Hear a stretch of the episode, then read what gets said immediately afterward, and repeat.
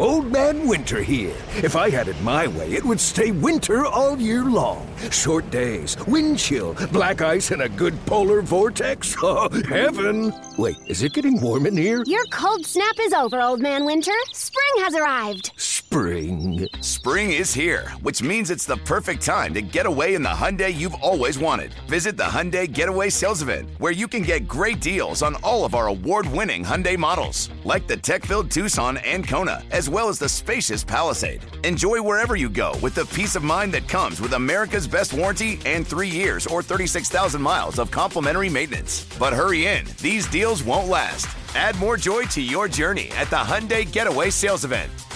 Now get 0% APR or up to $1,500 bonus cash on the Hyundai Tucson.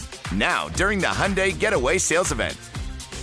Offers end soon. Call 562-314-4603 for details. Dave Wannstedt, Bears head coach for 6 seasons. The Bears. Super Bowl champion. How about them Cowboys? Yeah! He has the greatest mustache you've ever seen. Some say it's a symptom of manliness. Others a cause, the mustache.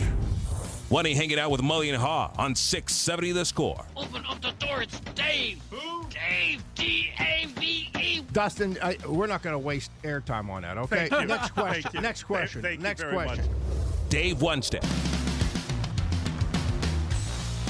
Mully and Haugh, Chicago Sports Radio, 670 The Score. Always a delight to talk to Coach Wannstedt, and he joins us now on the Score Hotline, which, of course, is brought to you by Circa Resort Casino in Las Vegas, home of the world's largest sportsbook. Dave, good morning. How are you?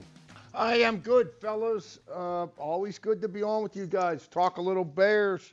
Talk a little draft, free agency. Yeah, a lot going on. It's amazing. Usually this time of year, things are quiet, right? We're talking Cubs and White Sox, and hopefully Bulls and Blackhawks. But this is a very different year for Bears football. There's no question. Well, and you know, today the news of the day, I suppose, is that Orlando Brown did not get the franchise tag from Kansas City. He was tagged last year, and they didn't want to go 2 years running. And so he's suddenly on the free agent market, and here are the Bears with all the money in the world. Is that not like a gift to you to have a player, a four-time Pro Bowl player, available at left tackle? Well, let's go back, and that was my first thought. And I was using Orlando as an example. They have different organizations out there. I mentioned it briefly last week. One of these pro grading organizations had Orlando Brown graded this past year as a very average performance. Okay? The guy did not play very good. If you remember, he held out. He came in. The beginning of the year up until, and all they want to talk about is from week 15 on, how he didn't give up a sack, which is all factual. The guy's a great talent. The guy is a great player. Okay, was a great player, but he didn't play good this year. And I don't know behind the scenes went on with Kansas City when he held out and he didn't and he came in. And if you know, you got to track the beginning of the year and overall performance on his season. There's something Dave, missing. I'm telling you guys, there's something missing here. Let me ask you this though, from a football perspective, isn't average a relative term? Isn't one man's average another man's exceptional? Because you look at what the Bears are dealing with, wouldn't they? I mean, average would be an upgrade, wouldn't it, on that offensive line? Yes. I would agree. We would love to have them at the right price. That's all I'm saying. But I'm not going to fall into this trap that there's a reason that the Chiefs aren't signing him again, or he's not getting a long-term deal. That's all I'm saying. Okay? Mm-hmm. I mean, we're. So yes, would we love to have him? Would he upgrade us, David? 100%. I agree with you. But all I'm saying is let's just not get silly. Let's look close at this thing, which I'm sure Ryan Poles are. And he was at Kansas City. He knows as much about this guy as anybody. Right. So on day one, when you can sign guys, if he's not in here at the airport in Chicago, then give Ryan Poles a little bit of credit that he knows more than we do. If he is on a plane and he's here, hey, I'm the first guy that's going to be excited about it. Totally agree, Dave. I just think it's an opportunity. I think it's the first guy that's kind of that's shaken free that you probably really wanted. I agree. And the value of the position, I don't have to tell you, a left tackle, right? And I just think that it's hard not to get excited about it because the Bears have so much money, and they can pretty much do whatever they want to do. And, you know, I get it. You don't want to spend stupid money, and we've seen far too many examples of teams that have spent a lot of money in free agency, maybe get a one-year bump, and then it goes back down, whatever it might be. It's not a way to build the team. We know he wants to build the team through the draft, and he said that. He's also come out now, Dave, and said that there is a team offering two number one selections, one in 24 and one in 25, to swap picks this year. Does that, by revealing that, does that not set a bar for what you are expected to do? In other words, if he doesn't get the couple of number one picks in 24 and 25, does that impact whether you feel it's been a successful trade? Well, to some degree, yeah. I mean, I don't think, you know, whether Ryan's, if that's factual, we got to believe him and say it's factual. But, yeah, I don't know if you talk about that at this point. I mean, there is a lot of stuff that goes on, guys, between now and April. I mean, it's just coming out of this combine thing. I mean, I talked to two general managers this year that, guys, they like C.J. Stroud. I mean, they would take him and be happy to take him with their first pick as the top quarterback. You know, someone told me that, hey, be careful about Indianapolis because even though Ballard is a general manager, Bill Polian still has some influence with Irsay, and Bill Polian comes out a little bit of the Bill Parcells mentality. You know, Bill Parcells had that chart, and you had to be a certain height, a certain weight. You know, he had his measurables. Okay, if you fall into this category, now we're going to consider drafting you for the and Polian's always been a big quarterback guy. When you look at his history at Buffalo with Frank Reich and with Jim Kelly and Peyton Manning and Luck, I mean, you know, he's always kind of had his mindset on what he sees in a quarterback. And someone told me that they love the guy down at Kentucky. So I don't know. I mean, you know, right now it's a lot of speculation on who's going to take what, but I don't know if there's any guarantees right now. Now I'll just leave it at that without getting into too much more there. Dave, so if you are looking at the quarterback class, that's interesting about C.J. Stroud and Bryce Young, Anthony Richardson, more myth or magic? Wow, 1 year, I don't want to. I mean, running 4.4 and broad jumping and vertical jumping, that's all fantastic. The guy's a great athlete, but you know, is he an accurate passer? I mean, how does he read defenses? You know, can he avoid? I mean, all those football things really. That's the priority. You cannot get hung up on how fast this guy runs and draft him as a quarterback, you know, in the top 5 picks or whatever they're talking about. That would scare me. I go back to our early draft days at Dallas, and boy, we wanted to see a history of guy doing some longevity. You know, has a guy done it? I want to see it over and over again. I want to see him play at a high level against good competition. I want to see him when they lose a game and come back, and how does he perform? You know, that position is one that I just think that you really got to – those intangibles mean a heck of a lot more maybe than a defensive tackle, okay? I mean, because of the position. Dave, hold on. We're going to continue the conversation. We've got a lot to talk about. There's a lot of stuff to get to the bottom of, not the least of which is how you handle – the defensive tackle, what you think about what went on with Jalen Carter returning to the draft, and the Bears need some information from him. We'll discuss that next. It's Mully and Haugh on The Score. Dave Wannstedt hanging out with Mully and Haugh on 670 The Score.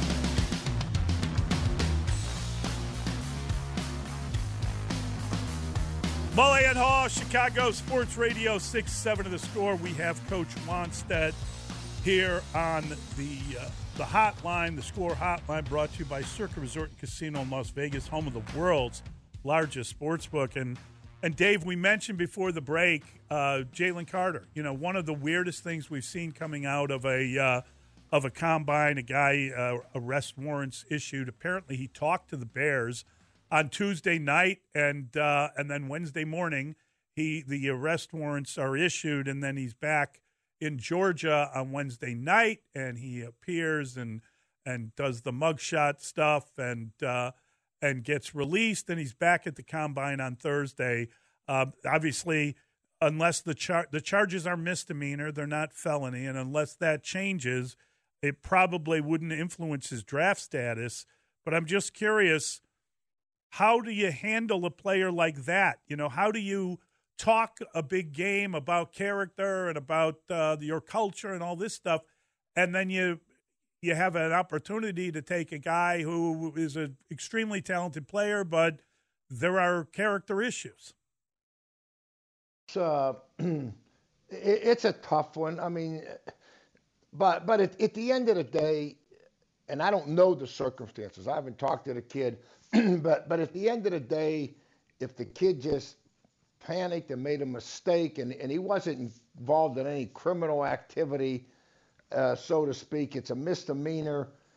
It's going to come down to if the guy comes up here and makes 6 tackles opening game, guys, you know, it's going to be on to the next week, who we playing next. I mean, let's be real. You know, that's not going to linger around like maybe as much of a quarterback who's going to be the face of your team. I mean, if he's a defensive lineman and he comes in here and there's no charges and he made a mistake and he plays lights out and the Bears are happy and they draft him and he shows up on time for training camp, I do think, you know, he does. It takes away any wiggle room for him, as we say. You know, this kid can't come in here and hold out, okay? This kid can't come in here and show up late.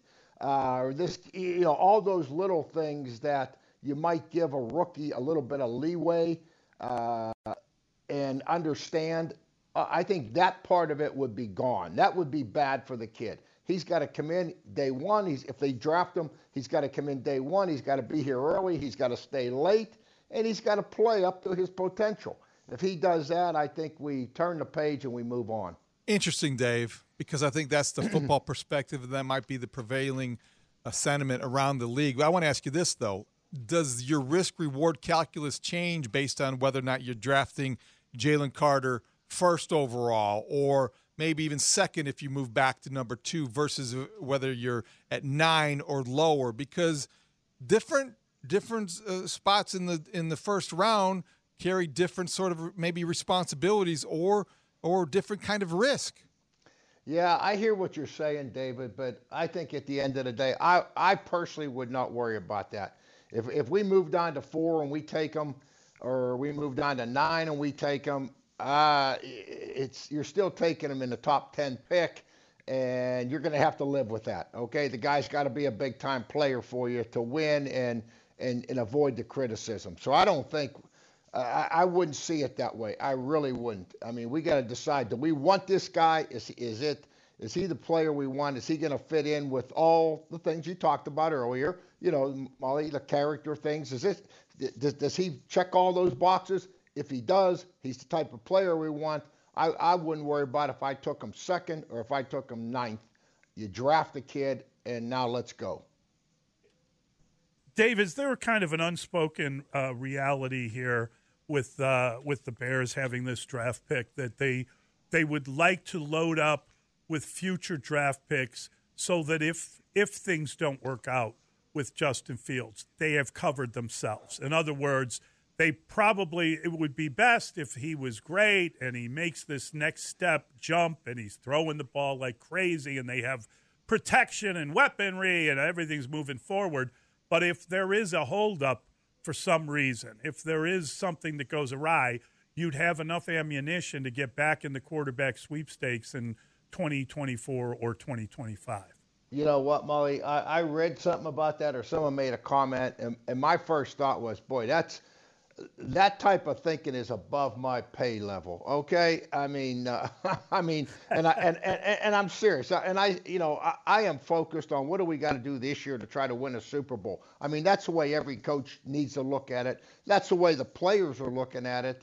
You know, if a general manager or a team president or if an owner is thinking, you don't ever think if this thing doesn't work out. I just don't come from that school. I have a very, I couldn't even, like I say, I couldn't even put that on my plate for a discussion. What do you mean it's not going to work out? If it's not going to work out, let's trade the guy right now. What are we talking about? But Dave, devil's advocate, isn't that Ryan Poles' job? Isn't that his responsibility to protect himself and also look ahead while not neglecting next season? I think what I heard from Ryan Poles in all of the various interviews that he has done consistently is this big picture, long-term plan to sustain success. This is not somebody worried about winning enough in 23 to keep his job. This is a guy who's, I think, looking ahead to, you know, the next 3 to 5 years. You've always said it's a 4-year window or so. That's realistic, and I think that's what he's looking at. Well, I think, David, you got to cut that in half, the comment that you made, okay? Looking ahead and having those extra picks and building for the future, excellent. I love that. I can digest that idea, okay? I can handle that. But if there's uncertainty, but if we're keeping these draft picks because there's uncertainty about our quarterback, now that's a completely different reason to have extra draft picks. To me, that's... Boy, I can't, I have a problem with that side of it. If you're telling me we're all in, we know, we are convinced that Justin Fields is the guy, then, hey, yeah, sure, I love the picks down the road, and, you know, that's all makes sense to me.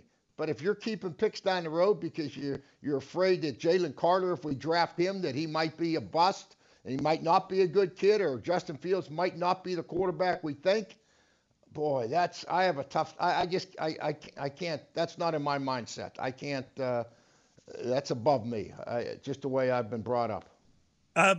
Dave, I want to go back to Orlando Brown for a second, because this is a talented player who is entering kind of the peak of his career. He'll be 27 years old. Those are ideal numbers. Now, maybe he doesn't match perfectly with your time frame if you believe it's going to take you a couple years to get there.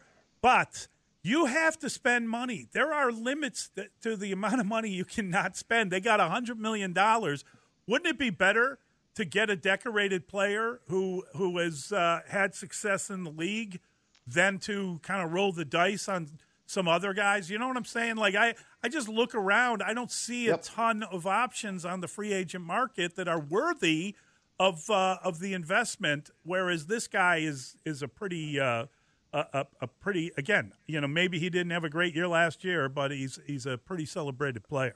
He is, and I think decorated player would be a great term, and he's not an old player. Right. You know, and I'm of the belief, and I've said it with you guys several times, if I'm going to spend money, I'm going to spend money right off the bat on some offensive linemen that I'm confident can play. I think it really comes down to this. Ryan Poles knows this kid as well as anybody from being there. Is he the type of guy... Forget about the money. We'll spend the money. I mean, if I'm Ryan Poles, I'll say, I'll give you the money you want. Is this the guy we want? You know, is he the person? Is he the player? And going to come in here, and he's going to be here early, and he's going to be the example that we want. Because once you bring a guy like this in, I think, who did I sign my first year or second year? Andy Heck, when I went out in Bears. I'd never spent money before, and it was like $2.5 million or something. And we brought Andy Heck here, you know. But Andy walked around with a different guy. Andy is the type of leader that you knew you were getting a heck of a football player. You were getting a winner. And this is a guy that the Olin Krutz, Todd Pitt, you know, the lineman back then, Big Cat, that they could look up to this guy. And this guy's going to be here early and stay late and do the things too. So that I can't answer that about Orlando. I hope so. I want him here. It would be fantastic. Ryan Poles has got to answer those questions. I think also, Dave, I'm curious, as an old-school football guy, when you see Ryan Poles be as visible and vocal as he has been, and I want to commend him for being, you know, that good of a communicator. But he's also now been the one out of his own mouth, Dave, He said that he can get a first-round pick in 2024 and 2025. He's setting the bar. What do you think of that as a football guy? Was that surprising to you that a general manager established what he can get for this pick? Oh, 100%. Yeah, I mean, I don't think, I mean, when Bill Tobin was here, he was the personnel guy when I took the job here. That was probably the biggest thing that Bill Tobin was. I mean, the confidentiality and keep things in the house. Well, we were at Dallas. I hate to refer back, but I mean, it's true. The night before the draft, when we had the #1 pick, I was sitting in Jimmy Johnson's driveway with Jerry Jones. We had been out, the whole crew of us, and Jerry turned to me in the car. Nobody was in the car, and he says, what's Jimmy thinking? I mean, so my point is, the night before the draft, Jimmy, you know, I kind of knew which way he was going to go, but he wasn't talking about it with Jerry, and it wasn't public. I mean, we you know, that's the other side of it, and I think maybe that's the old school, David. Maybe that's the correct. But I know the Bill Tobins of the world, the Bill Polians of the world. Boy, the guys from that era, everything was held real close to the vest. Anything that you might do, you know, whether it's trade, whether it's picks, whatever it might be, it was. And it was frustrating because a lot of times assistant coaches used to tell me, you know, God, we don't have no idea who we're going to draft. No, they won't. You know, we don't know. Did you know? You know, after the draft, did you know you were going to draft that guy? We had no idea. That's great news to me. I mean, I guess because I followed you, Dave, and I mean that's the way it's supposed to be. I always thought you don't want to leak anything. You don't want teams. You know, and there's a lot of scouts out there, no offense to anyone, that are kind of phone scouts that want to make sure that their buddy likes the same player they like. And, you know, yep. That's how teams trade ahead of people. That's how you jump into a draft knowing that a team's going in one direction or another. You got to be really careful about who knows your business. Let me ask you this one, Dave. David and I were talking about it a little bit earlier. The Bears have money to spend, and they need to put together a football team. We know that the age you want your players. We know Ryan Pace has been very open about wanting to build through the draft. But there is value in what you were talking about with Andy Heck. There is value to bringing in players that are good players that are good for the locker room. And that maturity in the locker room can help, even if it doesn't jibe completely with the time frame of when you're going to be good enough to compete.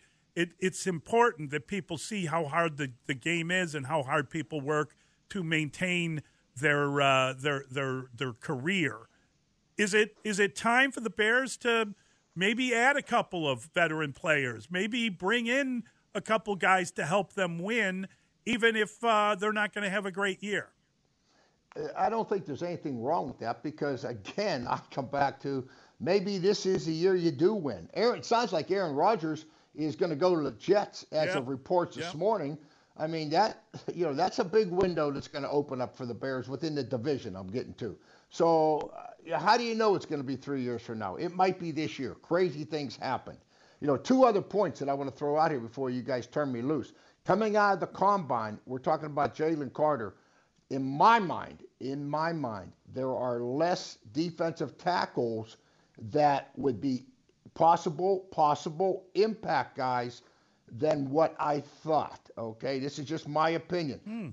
There's more defensive ends, edge rusher guys than what I thought. So my list is double after that combine workouts and everything of edge rusher possibilities. But the number is less as far as defensive tackles. That's one thing to think about. The second point, you want to get Orlando Brown's offensive line coach, you want to get a guy on the phone, call Andy Heck, who I mentioned. He's the offensive line coach at Kansas City right now. Been out there the last 2 years. You know, get a hold of Andy on the phone and let him talk. That's a good idea, Dave. We'll you have to pass along his number after the show. So, appreciate the tip. I'll send it to you right after. Dave, I want to ask you this. That's a great point about an insight about the edge rushers versus defensive tackles in this draft. And I wonder, typically, in your experience and looking at the Bears this season, this month, Would it affect the way you approach free agency, depending on who's available in the draft? Or to those, you try to keep those as separate as possible because you don't want to be overly influenced in the draft based on the way you approach free agency? No, it's all together. I mean, that's a good point. It all works together. If you can sign two, great defensive linemen, I don't know who they are, then it would definitely change your thinking in the draft. I mean, you're trying to get the best players that you can possibly get, at least in my mind, whether it's free agency or draft. Let's get the best guys that we can get. And don't underestimate my man from Pittsburgh, okay, Kancey, yep, the defensive tackle. This guy will not play in a lot of schemes, but in Matt Eberflus's 4-3 scheme, where those defensive tackles need to be playmakers, this kid from Pitt could be a fit down the road. Keep an eye on him. If you do not acquit, never mind. I like the fit in Pitt. Dave, so help us out. So, you're sitting here and you're looking at this, and I understand it's all linked together. But if you are at the Combine, if you're Ryan Poles, and you see what you have seen, Dave, that there are fewer defensive tackles than you imagined, does that make that position of higher priority? Does that mean you got to get one of those guys first, especially that by all accounts, some of those numbers coming from the edge rushers were unbelievable. And it seems like for rounds, you'll be able to get guys that can contribute and help. And they were running like linebackers. And I guess maybe some of them are small, but nonetheless, that would change the way you would contemplate the draft if you felt there were a lot of players at different positions and this is your only chance high in the draft to get a guy. Yo, 100%. I mean, picture us all sitting around the room. I mean, it's really, let's take it down to the basics here. We're sitting around the room and we got the free agent defensive tackles and we got the draft defensive tackles. And now we say, who do we have a shot at, guys, that we can sign and help our defensive line inside? Defensive tackles. Well, there's nobody. We can't sign him. He signed back. He got tagged. Okay, so there's really no major upgrades at defensive tackle. How about who we going to draft? Well, if we don't take this Brycey kid from Clemson or the big guy from Baylor, the kid from Pitt, it's Jalen Carter. There might be three guys that can come in and we know are going to be an impact. So we better we got to do something. We got to get players. So, it may force them. And I was talking about the guy Kancey from Pitt, and people were talking about him now that he was going to be probably a second-round pick, and now people are saying he could get into the bottom of the first round because there aren't enough quality defensive tackles. He was ACC Player of the Year and ran like a madman. So, I mean, because of the numbers, he moved up the board. Dave, how scheme-specific are you when you're drafting, though? Because a guy like Kancey does fit in a lot of 4-3 schemes, but does that mean that it's only restricted to teams that run certain schemes? And how dangerous is that because of how short these coaching tenures tend to be? Yeah, I definitely think so. I mean, he's in that same mold of Aaron Donald, Russell Maryland, Warren Sapp. He's that type of player. That's who he is. And Warren Sapp would not have been a nose guard in a 3-4 scheme. Warren Sapp needed to be lined up on the tackle. Same thing with Russell Maryland, on and on and on. So players like that, in my opinion, Chris Zorich, those type of guys, the undersized defensive lineman that has quickness, they've got to be in a certain scheme to be most effective, Great stuff, Dave. Thank you. Really, really enjoy the conversation. Thanks, Dave. Okay, guys. Good talking to you. That's Coach Wannstedt.